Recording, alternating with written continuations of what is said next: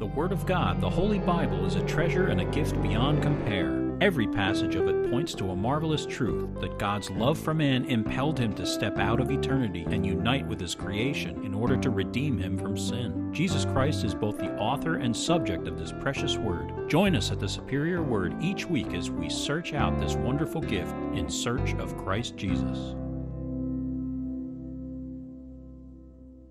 Psalm 44 To the chief musician, a contemplation of the sons of Korah.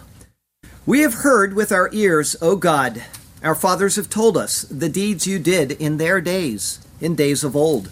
You drove out the nations with your hand, but them you planted. You afflicted the peoples and cast them out, for they did not gain possession of the land by their own sword, nor did their own arm save them. But it was your right hand, your arm, and the light of your countenance, because you favored them. You are my king, O God. Command victories for Jacob. Through you we will push down our enemies. Through your name we will trample those who rise up against us. For I will not trust in my bow, nor shall my sword save me. But you have saved us from our enemies and have put to shame those who hated us. In God we boast all day long and praise your name forever, Selah. But you have cast us off and put us to shame, and you do not go out with our armies. You make us turn back from the enemy, and those who hate us have taken spoil for themselves. You have given us up like sheep intended for food, and have scattered us among the nations. You sell your people for next to nothing, and are not enriched by selling them.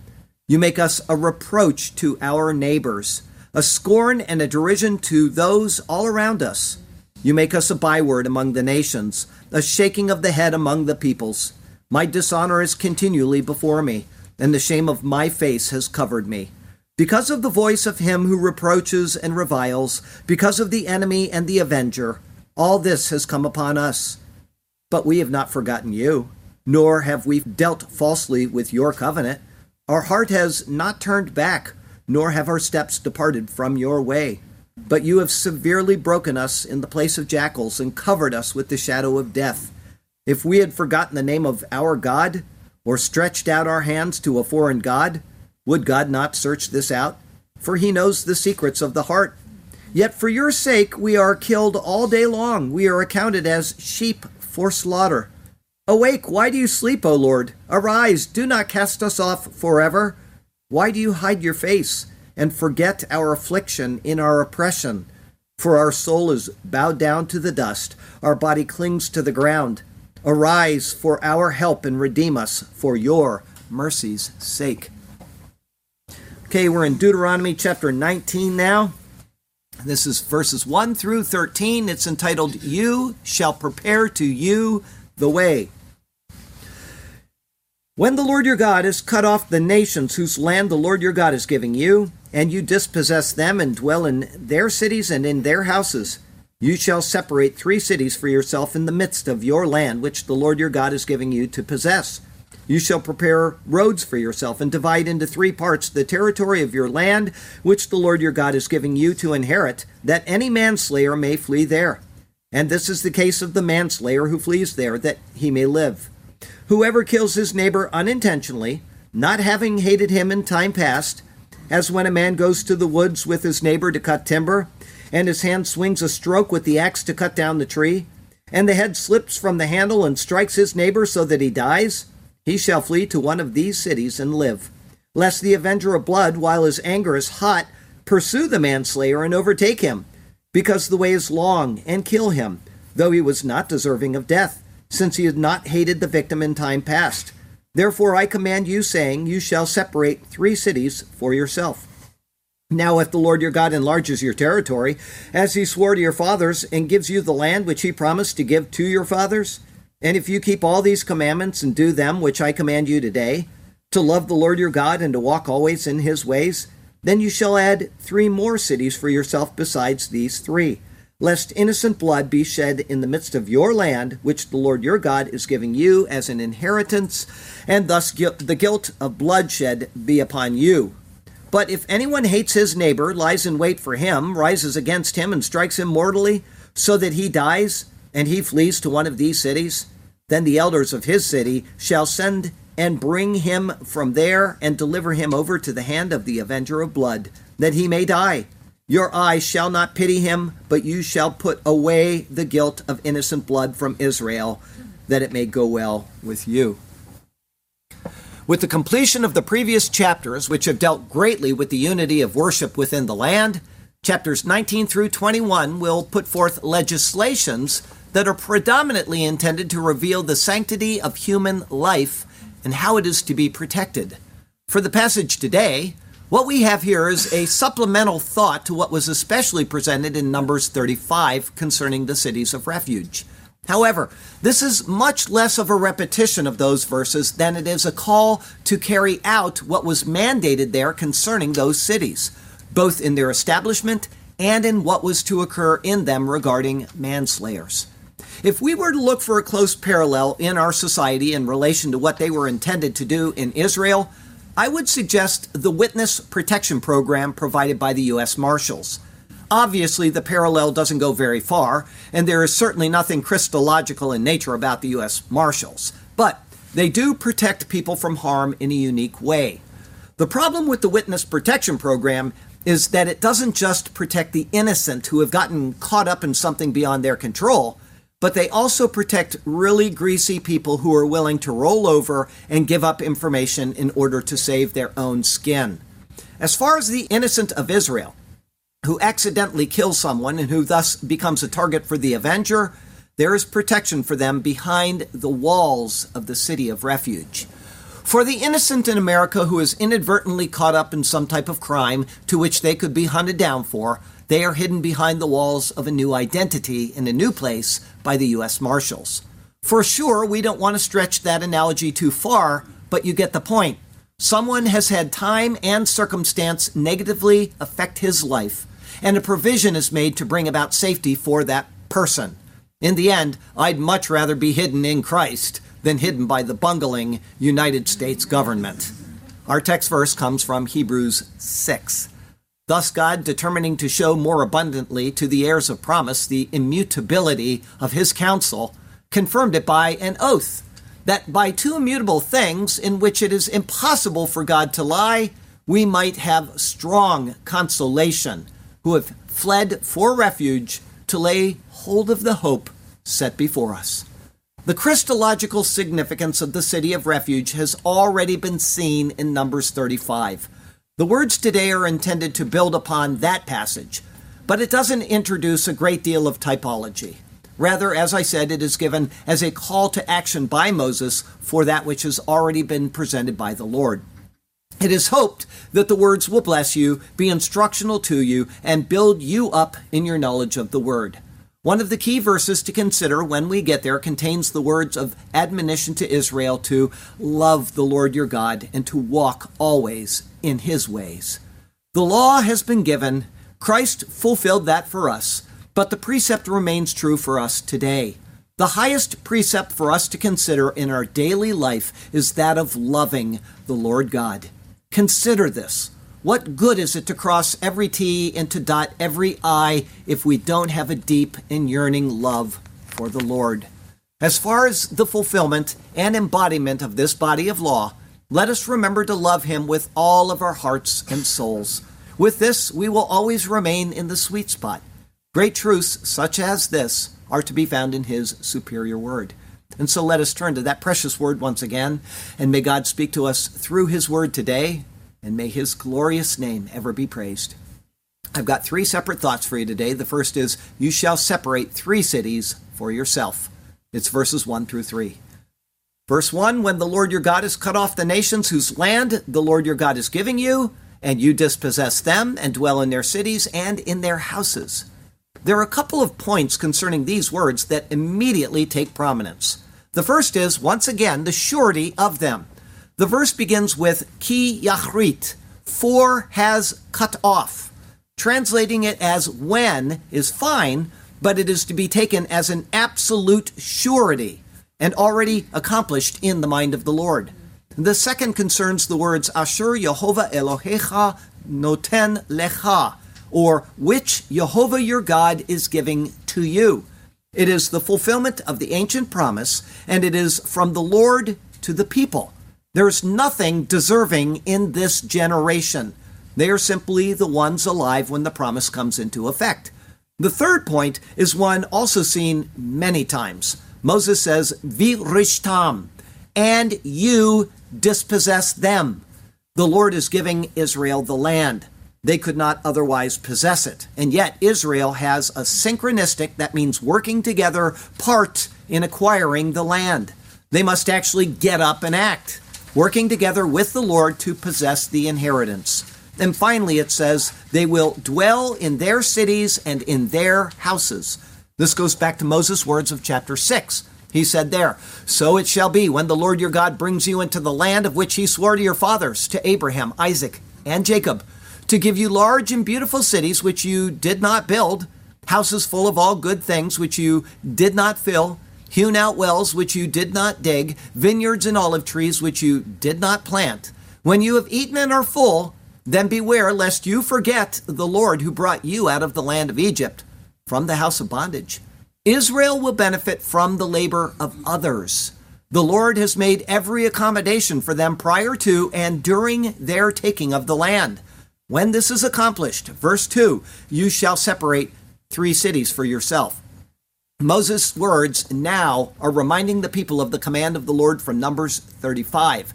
At that time it said, Then the Lord spoke to Moses, saying, Speak to the children of Israel and say to them, When you cross the Jordan into the land of Canaan, then you shall appoint cities to be cities of refuge for you, that the manslayer who kills any person accidentally may flee there.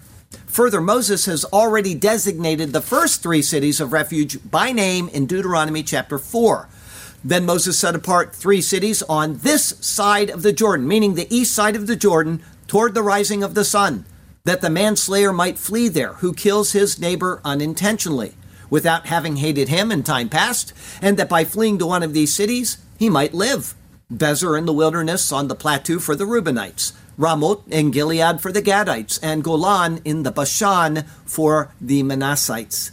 Those cities named in chapter 4 are the cities of refuge east of the Jordan in the land already taken by Israel.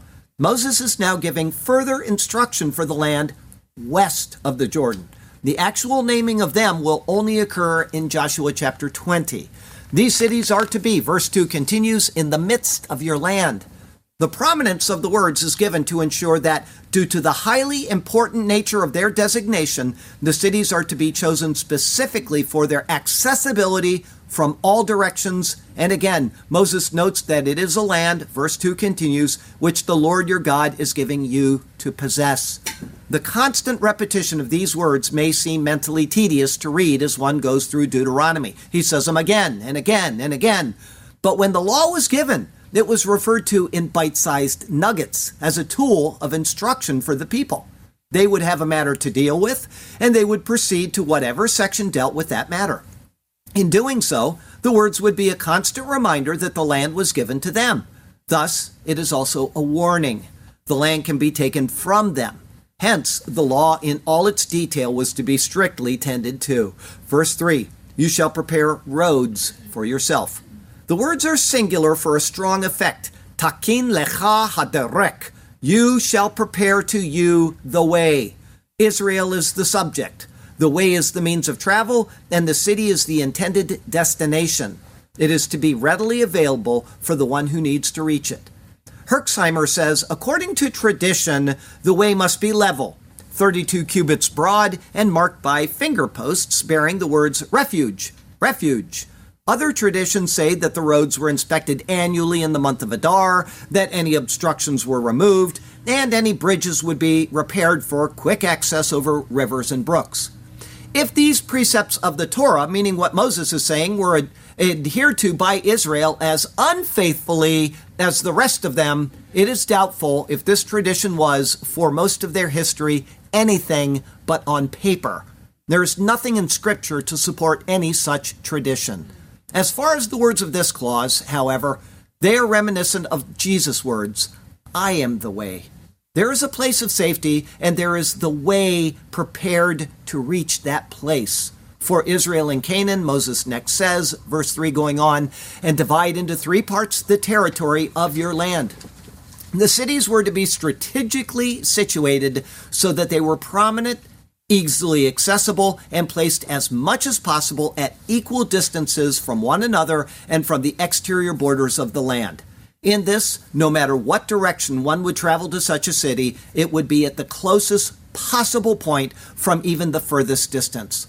The precept is to be exactingly adhered to because it is in the land, verse 3 continues, here it comes again, which the Lord your God is giving you to inherit.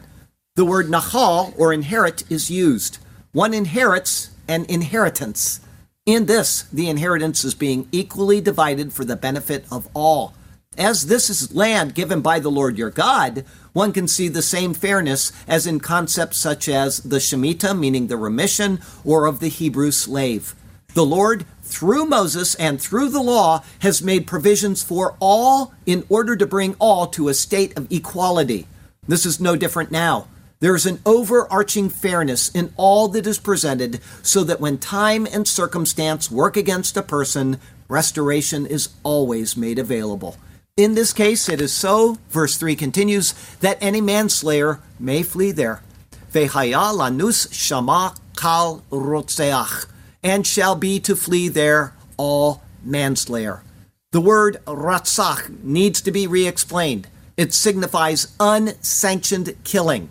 It does not cover capital punishment, it does not cover sanctioned killing in battle, and so on. Rather, it covers any killing, any killing, accidental or purposeful, that is unsanctioned. From there, and only from that standpoint, is there a difference made between accidental killing and murder. But both are on the same level until the determination is made. This then is the purpose of the Are Miklat, or cities of refuge. Though the term Miklat, or asylum, is not used in Deuteronomy, this is the precept that is being conveyed right here. The cities to be appointed are for exactly that reason, as Moses will next say in what is a parenthetical thought. Where can I go to save my life? How can I get free from what I have done? I killed a man, but not by strife. In innocence I have slain this one. But the avenger of blood waits for me to take my life for what I have done. Is there a place, too, where I can flee? Is there a place, to where I can run? Who will save me from what has come about? Who can rescue me from what I have done? Is there a chance for me? How will it come about? Lord, my only hope is that to you I run. Our second thought today is since he is not hated the victim. It's verses 4 through 7. Verse 4, and this is the case of the manslayer. Veze de bar ha And this word, the manslayer.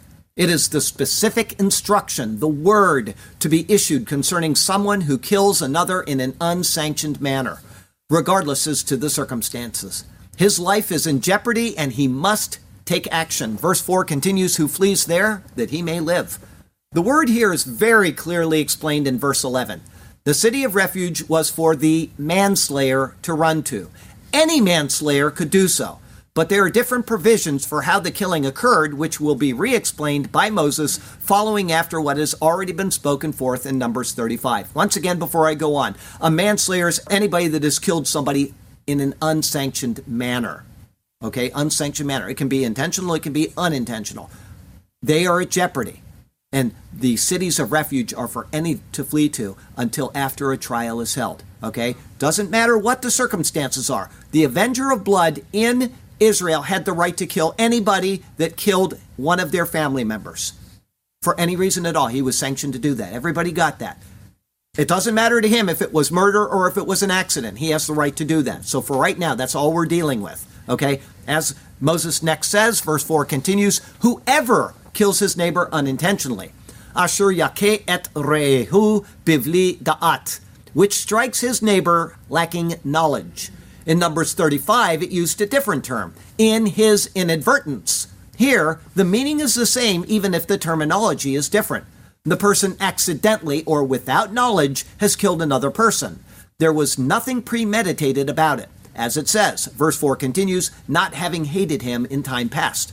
Despite the English translation, it is an exact repeat of Deuteronomy 4, verse 42, which said, without having hated him in time past.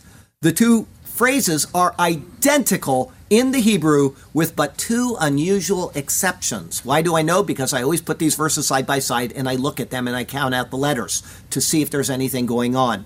In verse 442, the Hebrew says mitemo shilshom. They are spelled differently there than they are here. In both, the letter Vav is included in 442, but it is missing now. It could be as simple as spelling the word worshiped with one or two P's, which we do in the English language. Or there may be a reason that the Lord purposefully dropped the additional letter out now. If the latter, and I'm just supposing here, I can only provide a speculative suggestion. Vav is the sixth letter of the Hebrew alphabet. Six is the number of man, especially fallen man. It is 5 plus 1, or grace plus man's addition to it. It is 7 minus 1, or coming short of spiritual perfection. The cities are given as a haven for such. They are a place of grace for those who fall short, but who seek refuge. The cities themselves do not save, they only protect. And they only do so by the voluntary act of the man staying in them. At the time of Deuteronomy 4, only three cities were mentioned Thus, the addition of the Vav, the sixth letter of the Aleph Bet, was included to show the fallen state of this otherwise innocent man. In this passage, there is no need for that because the cities now total six, implying that there is a need for them in all of Israel because all fall short of perfection. Now, that's a highly speculative analysis, but it is the only logical thing that I could think of. So I would suggest that you not add a permanent squiggle to your brain over what I just gave you. But that is what I think is going on. Because when the Lord spells words differently, there is a reason. If you don't believe that, go back and watch all of the counting of the people. I think it was in uh, Numbers chapter 7. They go through, I think it's 150 billion verses, and every 25 of them say exactly the same thing again and again and again with one word, with one vav different in all of them. And it told us why the Lord went through all of that information. So pay attention when you see these things in Scripture. But I'm just speculating on this. Please don't go quoting it and saying, this is what it means. You can say, I've heard this and it could possibly mean that, and I'll feel good about it, okay? Verse 5 As when a man goes to the woods with his neighbor to cut timber. Moses gives a common example of something that could occur that would make a person a manslayer, but not guilty of murder. The example is that of two people, friendly with one another, not having hated in the past, and going out to do what neighbors do in a place where it is expected that they would go. In this clause is a new word to Scripture, chatav, meaning to cut down, to hew, or to polish. It can even mean gather, as it is used in Ezekiel 39, verse 10. The men are simply going out to cut timber. Verse 5 continues, and his hand swings a stroke with the axe to cut down the tree. Again, Moses is giving out thoughts as they would occur on any given day and between any friends as they are out working together. It is during the daily affairs of life that suddenly something unexpected happens. Verse 5 continues, and the head slips from the handle and strikes his neighbor so that he dies. The verb is used intransitively, and the Hebrew is more expressive, saying, Venashah ha-barzel min ha'etz, and slips the iron from the wood. The intent of hitting with an axe is that you will cut the wood. The iron part slipping off the wood is purely accidental, but the effects of it are catastrophic, killing the neighbor. What is interesting about this verse to me is that, like in Numbers 35, and even before entering the land, Moses speaks of the use of iron implements as if it is an everyday thing. Common teaching says that the Egyptians began their Iron Age about 1200 BC. The same is the case with Canaan, which would have been during the time of the judges. And yet Moses speaks of things being this way in the year 1405 BC. Even if iron implements were rare at this time, it is obvious that they were the preferred instruments for cutting wood at this early date. Also, throughout Joshua and the early judges, iron is explicitly mentioned as being in use. Despite the matter, it is certain, as it always becomes, that Moses is indeed the one who penned these words. Deuteronomy was written at the time indicated, as will be seen once again in a few verses. The reason why I say that is because people argue that because iron is used and the Iron Age actually came later, that this can't be written by Moses. How stupid. And guess what? I was watching a show on uh, iron just a while ago, and they have actually predating this account a pharaoh that had an iron hatchet. And it was because it was made out of meteorite iron instead of smelted iron. Okay? So they knew about iron, they used iron. Once again, the Bible is vindicated. In the comparable verses to this clause in Numbers 35, the Lord gave different examples of what might cause an unintentional but unsanctioned death, saying, However, if he pushes him suddenly without enmity, or throws anything at him without lying in wait, or uses a stone by which a man could die, throwing it at him without seeing him, so that he dies, while he was not his enemy or seeking his harm. It is of note that Moses chose a different example, showing that the judges were to carefully heed the details of whatever matter was brought forth. It is a way of saying, The Lord has given you several examples, I have given you another. Be wise and discerning and judge the matters according to their circumstances. In the meantime, and until a judgment is rendered, verse 5 continues, he shall flee to one of these cities and live. This is the purpose of the city refuge. But without knowing the details of Numbers 35, it doesn't really make sense to us now. Instead, what Moses says is simply taken as an axiom that the man needs to flee to one of the designated cities. This is because of a particular relationship that existed in the society. Verse 6, lest the avenger of blood. Here it comes. This is where the difference comes in. Is it a murder or is it a accident? Okay? The parenthetical thought is ended and the narrative picks up here.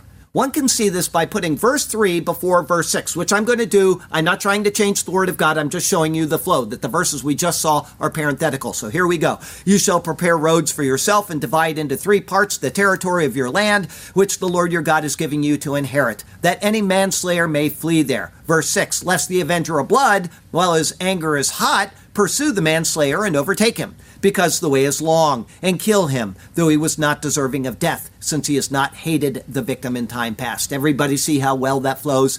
The other thoughts are obviously parenthetical. The Goel Hadam, or Avenger the Blood, is a near or nearest kinsman. The same word is used to speak of a redeemer, an avenger, and a kinsman. In this, it refers to a kinsman who is the redeemer of blood through avenging the death of his close relative. If this Goel was to catch the slayer and kill him, even if he was innocent, the slayer, if he was to catch him and kill him, no guilt of blood could be imputed to him, even if the slaying was by accident. He, bes- he possessed the full right to avenge the blood that was shed without sanction. This is the entire purpose of having these sanctuary cities. It is a means of protection for the slayer until he could get a fair trial. As it next says, and speaking of the Goel, verse 6 continues, while his anger is hot, pursue the manslayer and overtake him. The law understands the passions of such matters. A person has a right to take the life of the slayer, and he has a right to do so at any time or place except as forbidden by the law. His anger may subside, and he may, though not necessarily, forego his right as a Goel, but when his anger is up, it is not likely. Even if presented with a convincing argument, the chances are that he will still take vengeance. As this is so, the cities of refuge have been provided, with a special note of their centrality within the land. Otherwise, verse 6, because the way is long, and kill him. Ki yerbe haderek vehikahu nafesh, for great the way and strike him soul. It is a descriptive way of saying that he has avenged the blood. As the blood is the soul, that's in Deuteronomy 12, verse 23, the avenger has struck the person and his soul is poured out. If the only place of refuge was where the tabernacle or temple was located, it might be a long and tiring journey. The longer the distance, the more likely the avenger could catch up to the slayer. In such a case, his life could legally be taken. Verse 6 continues, though he was not deserving of death, since he had not hated the victim in time past. The matter of avenging blood is one that covers any shedding of a blood of a near kinsman. This is a right that will not be denied apart from the exception of being in a city of refuge or at any time and anywhere after the death of the high priest. Other than those two instances, the right exists. However, there's the truth that the killing was unintentional. There was no enmity, and it was unavoidable.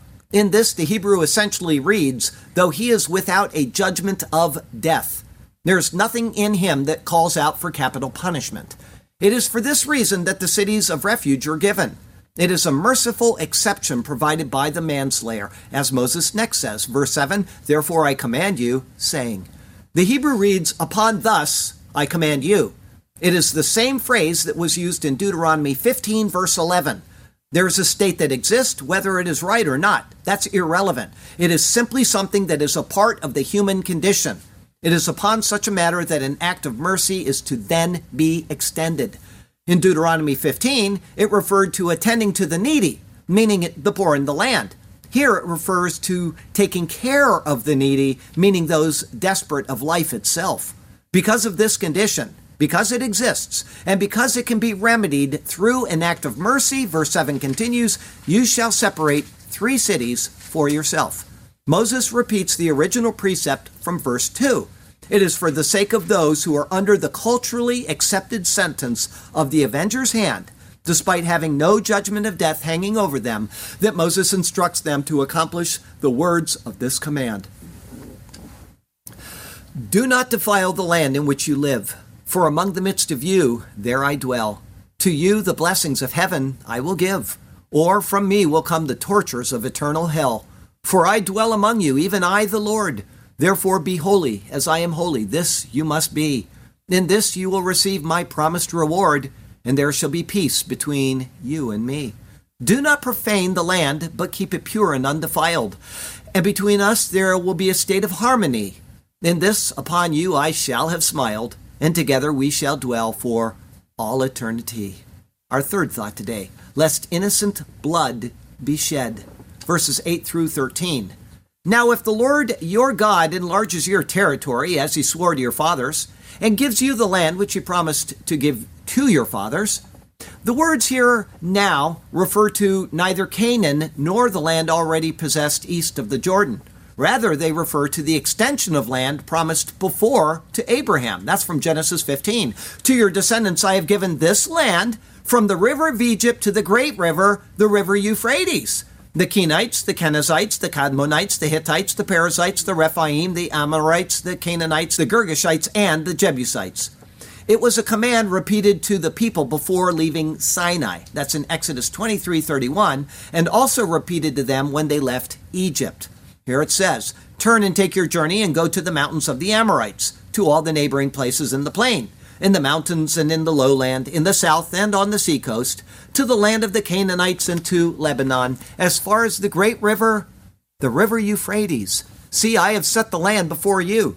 Go in and possess the land which the Lord swore to your fathers, to Abraham, Isaac, and Jacob, to give them and their descendants after them. Of these words, the Bible commentary via John Lang states It is obvious that such a passage as this could not have been penned in the times to which rational critics assign Deuteronomy, meaning much, much later. No one living in those times would think of treating as a future contingency, if the Lord thy God enlarge, an extension of territory which at the date in question had in fact taken place long ago and been subsequently forfeited. The analysis is correct as has been seen numerous times, those who argue for various reasons that Deuteronomy must have been penned many, many centuries later fail to consider how ridiculous their claims actually are. For now, the word if is a conditional one. The promise was made to the fathers, but it is conditional towards the people. This conditional aspect is seen again in the next verse, verse 9. And if you keep all these commandments and do them, which I command you today, Following hard after the errors of the King James Version, the words here are incorrectly translated. The previous verse began with and if. Here it begins with for or when. Secondly, the word commandment is singular. The clause should read, when you keep all the commandment and do it. It is a time conditional statement. Until that day, the event will not come about. And that is, verse 9 continues, to love the Lord your God and to walk in all his ways. The clause is close in thought to 1012 and 1122. Moses ties in the love of the Lord and walking in his ways as being obedient to the commandment. These words define what it means to be obedient. It goes beyond rote observance to the very heart of man. David loved the Lord. Can anybody argue against that? He loved the Lord and he strove to walk in his ways, even if at times, which he did, he failed in observing a statute or a precept of the law. He slept with somebody else's wife. He made a, a census that he shouldn't have done, etc. But he loved the Lord, and that was greater than the sins he committed. The Pharisees meticulously kept every precept of the law, but they failed in the greater and more important precepts implicitly laid down there. David found joy in the presence of the Lord. The Pharisees will find eternal condemnation. It is only if Israel is united to the Lord in heartfelt love and in obedience to the command that the next words would take effect. Verse 9 continues Then you shall add three more cities for yourselves besides these three. Scholars err when they say this was fulfilled in Joshua 21, when the six cities of refuge are named. This is not referring to those east of the Jordan that were already assigned and which are repeated in Joshua. Rather, this is a reference to three additional cities in borders extending all the way to the Euphrates. It is a hopeful and conditional event that was never realized in Israel's history. Now, during the time of Solomon, the borders did extend that far, but it never says anything about three additional cities. That's what I'm talking about here, okay? However, if it was needed due to expansion of the borders, the reason is obvious. Verse 10 Lest innocent blood be shed in the midst of your land, which the Lord your God is giving you as an inheritance, and thus guilt of bloodshed be upon you. The words here have to be considered with care. It has already been seen in Numbers 35, verse 27, that the Goel had the right and indeed the responsibility to kill the manslayer if he left the city of refuge. As this is so, it cannot be that he would be guilty of bloodshed for taking the life of the manslayer in this passage. So, what you're reading right now is not talking about the Goel killing this person when he leaves the city of refuge. That is not what this is talking about. Further, in that verse, it speaks in the singular, en lo dam, without to him blood, meaning the guilt of blood. However, it says here, while speaking to Israel, the people, Vehaya elecha damim, and it shall be upon you bloods. The blood guilt is not because the avenger avenged his kin, but because Israel failed to build a city to protect the manslayer who killed unintentionally. The failure is one that incurs collective guilt upon the people. Does everybody see that? Okay, Israel has a responsibility to build these cities. If somebody is running and they failed to build a city, then Israel is guilty of that man's blood. The avenger of blood is not guilty because he took his right to kill that person that even accidentally killed his father, we'll say. Israel is guilty because they failed to put a city close enough for that person to flee to. That is what this is speaking about. It is their responsibility collectively to protect innocent blood, even if it is the individual avenger's responsibility to avenge the blood of his kin. This is why the plural, bloods, damim, is used. It goes beyond a single incident to any and every incident that would arise. This is why Joshua 11 ends with the note that the land rested from war. After that, an accounting of the kings conquered in battle is noted in chapter 12. And then a short note of what was still needed to be conquered is seen at the opening of chapter 13. All necessary things, okay? From there, the land is divided among the tribes, comprising all of the next passages until Joshua chapter 20. All necessary things, where the very next thing that is recorded is the designation of the cities of refuge. In other words, the designation of these cities is of paramount importance to the overall narrative. However, this blood guilt only applies to those who are innocent. Verse 11 But if anyone hates his neighbor, lies in wait for him, rises against him, and strikes him mortally so that he dies.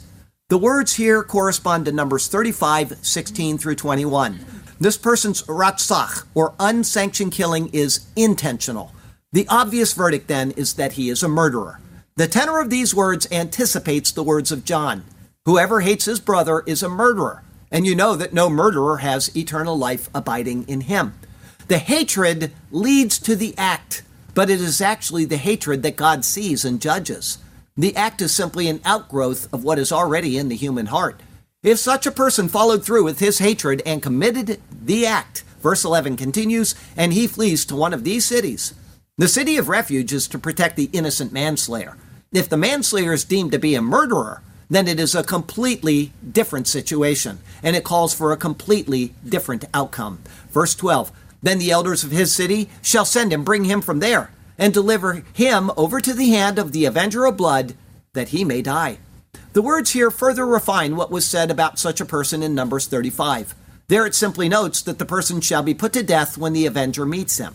Here, it is assumed that the person made it to a city of refuge, made a false claim, and is now being returned for his trip to the afterlife, which is to be at the hand of the avenger. Not only is this the right of the avenger, but it is also the responsibility of the people. No murderer was to be allowed to live. Rather, verse 13, your eyes shall not pity him, but you shall put away the guilt of innocent blood from Israel. There was to be no leniency. Rather, the word translated as put away comes from a root meaning to kindle. It is as if he is to be purged in the fire. And there is a reason for this. Verse 13 finishes with these words that it may go well with you. The implication is that if this is not done, it will not go well with them. The innocent is to be protected, and the guilty is to be purged from the land. Otherwise, guilt would be imputed to the nation for failing to uphold the precepts of the law. The passage that has been looked at today actually has incredible Christological significance, which is explained in detail in three sermons from Numbers 35. The words are amazing to consider and moving, even to the stirring of the soul. If you haven't seen or heard those sermons, it is well worth your time to go back and take them in. Everything about what is stated there is reflective of the work of Jesus Christ, all of which is summed up in the third sermon, where it discusses the role of the high priest in relation to those who remain within the city of refuge. In short, Christ is our place of refuge. In him is found protection from the guilt we bear, and in his death we have been set free from that guilt. It can never be recalled to us again. If we simply reach out to Him in faith, believing that He is God's offer of pardon and peace for the things we have done wrong, and that's the only occasion that it can be. It is this wonderful offer of peace, meaning our Lord Jesus Christ, the gift of God for those who will believe, who ushers in that state of pardon. And that in turn results in the peace, even the peace of God which surpasses all understanding. I would pray that you would be wise Call out to God through Christ the Lord and be cleansed of your life of sin. In this, you will move from a state of enmity with God to one of eternal felicity. The place of refuge is offered, then the sentence is, if you will receive it, not guilty. Christ has paid the price for you to be set free. Enter the city of refuge. Christ awaits. Okay, I said earlier, I quoted earlier John, where he says, Whoever hates his brother is a murderer and you know that no murderer has eternal life abiding in him. How many of you have hated somebody in the past? Anybody? And the hands are coming up slowly, but they're coming up. Okay, we've all hated somebody. And that means that we cannot have eternal life in us unless we come to the city of refuge. And when we do, we are no longer imputed sin. God judges every single action of the human. He judges our original sin and he deems us guilty. Guilty as charged. You were born of Adam and you are guilty. He judges the hatred of the human heart. Guilty. He judges when we lie. Guilty. And not only when we lie, guess what? One lie breaks the whole command. It's not that you, I've lied, but I haven't killed somebody. When you break one command, you've broken the whole command. It's one codified body of law. And if you've hated your brother, you're guilty. And all stand guilty before a holy God because we've all done those things. Even if we haven't actually gone out and killed somebody and hidden them deep in the sand, we still hated them, and the Lord says that we are guilty. So we have this judgment hanging over our heads, every single one of us. And without Jesus Christ, we will be condemned. It's a scary thought to fall into the hands of the living God. And may it not be so for the people that are listening to this right now. I would pray that you would come to Christ and have your sins cleansed. If you don't, you're going to continue to be guilty all the rest of your life. And during that time, you're going to also heap up more sins, and there's going to be greater judgment against you because you've heard the gospel. So please call on Jesus Christ. be freed from your sin debt, be cleansed by the blood that he shed on the cross of Calvary. This is what I would ask you to do today. Please. Our closing verse comes from Psalm 9. The Lord also will be a refuge for the oppressed, a refuge in times of trouble. And those who know your name will put their trust in you. For you, Lord, have not forsaken those who seek you. He is a place of refuge for us if we will simply come to Him. Next week is Deuteronomy 19, 14 through 21. This guy really is a mess. It's entitled The False Witness. That'll be our 58th Deuteronomy sermon. The Lord has you exactly where He wants you. He has a good plan and a purpose for you. But He also has expectations of you as He prepares you for entrance into His land of promise. And so follow Him and trust Him, and He will do marvelous things for you and through you. Okay? All right, I got a poem for you. It's 13 verses long, so it'll take until 6 tonight.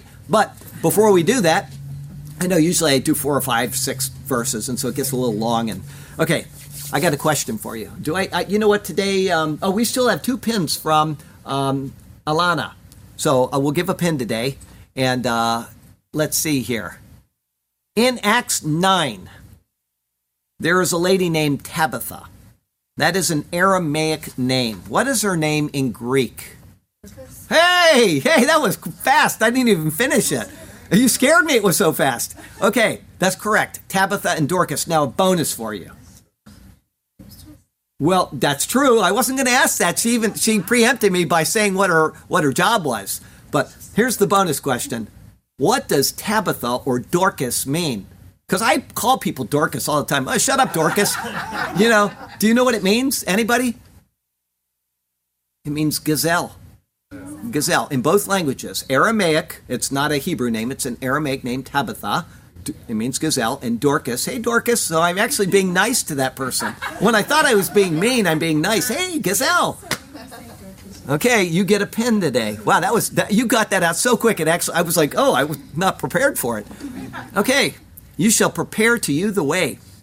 When the Lord your God is cut off, the nations whose land the Lord your God is giving you, and you dispossess them and dwell in their cities and in their houses, as you will do, you shall separate three cities for yourself in the midst of the land as to you I now address, which the Lord your God is giving you to possess.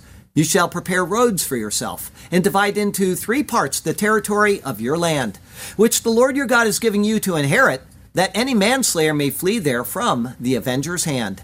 And this is the case of the manslayer who flees there, that he may live and not be harassed. Whoever kills his neighbor unintentionally, not having hated him in time past, as when a man goes to the woods with his neighbor to cut timber, not just to sightsee, and his hand swings a stroke with the axe to cut down the tree, and the head slips from the handle and strikes his neighbor so that he dies. He shall flee to one of these cities and live, as to you I apprise. Lest the avenger of blood, while his anger is hot, pursue the manslayer and overtake him as he is tasked. Because the way is long, and kill him, though he was not deserving of death, since he had not hated the victim in time past. Therefore I command you, saying, For these pities you shall separate for yourself three cities. Now, if the Lord your God enlarges your territory, as to your fathers he swore, and gives you the land which he promised, to give to your fathers this and more? And if you keep all these commandments and do them, which I command you today, to love the Lord your God and to walk always in his ways, then you shall add three more cities for yourself, besides these three, as to you I now say. Lest innocent blood be shed in the midst of your land, which the Lord your God, just as he said, is giving you as an inheritance, and thus upon you be the guilt of bloodshed.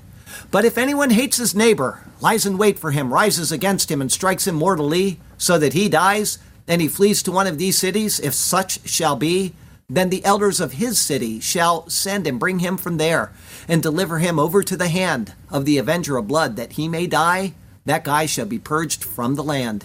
Your eyes shall not pity him, but you shall put away the guilt of innocent blood from Israel, that it may go well with you, because of the blood that was spilt. Lord God, turn our hearts to be obedient to your word. Give us wisdom to be ever faithful to you. May we carefully heed each thing we have heard. Yes, Lord God, may our hearts be faithful and true. Then we shall be content and satisfied in you alone. We will follow you as we sing our songs of praise. Hallelujah to you, to us your path you have shown. Hallelujah. We shall sing to you for all of our days. Hallelujah and amen. Heavenly Father, we certainly thank you for the place of refuge that we can flee to, our Lord Jesus Christ. Thank you for providing this way for us. It's a wonderful thing to consider that we are the ones that strayed from you, we are the ones that rebel against you, and yet you sent Christ to die for us. What a great God you are to do this for us, and we thank you and we praise you forever and ever for the gift, the gift of life that is given to us by faith in what He did for us. And so we praise you for it and we thank you for it for all eternity. And we pray this in Jesus' name. Amen. Somebody emailed me some questions about a sermon they heard this week, and one of the questions was they wanted to know if it was correct or not. Is that uh, you know, the pastor said we're going to remember our, we're going to remember who we are when we go to heaven. And they were questioning, is that true or not? Because I've heard actually people say, oh no, you're not going to have any memory of your past. That'll all be behind you. And I said, I cannot imagine that. I can't imagine even thinking that. We're going to be praising God. What would we praise Him for if we don't know what we're praising Him for? And secondly, I don't ever want to forget where I came from. Ever. That's what keeps me in the pulpit every week, is remembering who I used to be. So keep that in mind. Is that if somebody says something like that, it's it's not correct. We are certainly going to have a memory of everything. Now we will have no more tears. That's pretty wonderful. He says, well, he actually doesn't even say it. He says he will wipe away all our tears. So I want to be precise with that as well. But we need to remember that we will remember. That was kind of funny. We need to remember that we'll remember. Anyway, um, I don't know if she's still awake, but we got somebody over in Thailand who's on day I, I, typed her something this morning. I think it's day seven of 15 days of lockdown. If you're watching right now, we are all praying for you and we all love you and miss you, okay? If you're asleep, we're sorry about that. But anyway, if you're awake, I'm just trying to cheer her up because she's been watching the paint peel and she's counting the number of holes in the roof just to say, stay sane. Um, I don't know if I have permission to say it, but I'm going to say it anyway. We emailed this morning to ask, what is it like? Can you go out at all? Are you monitored? Yes, she's in a place where she is monitored, and they wear chemical suits in to deliver food, and then she can open the door and get food from outside into her room. And that is all the contact that she has for 15 days. Thank God that she knows Jesus Christ because she's got intimate contact with him all day long. Okay? Otherwise, I don't know what I would do. I'd be beside myself.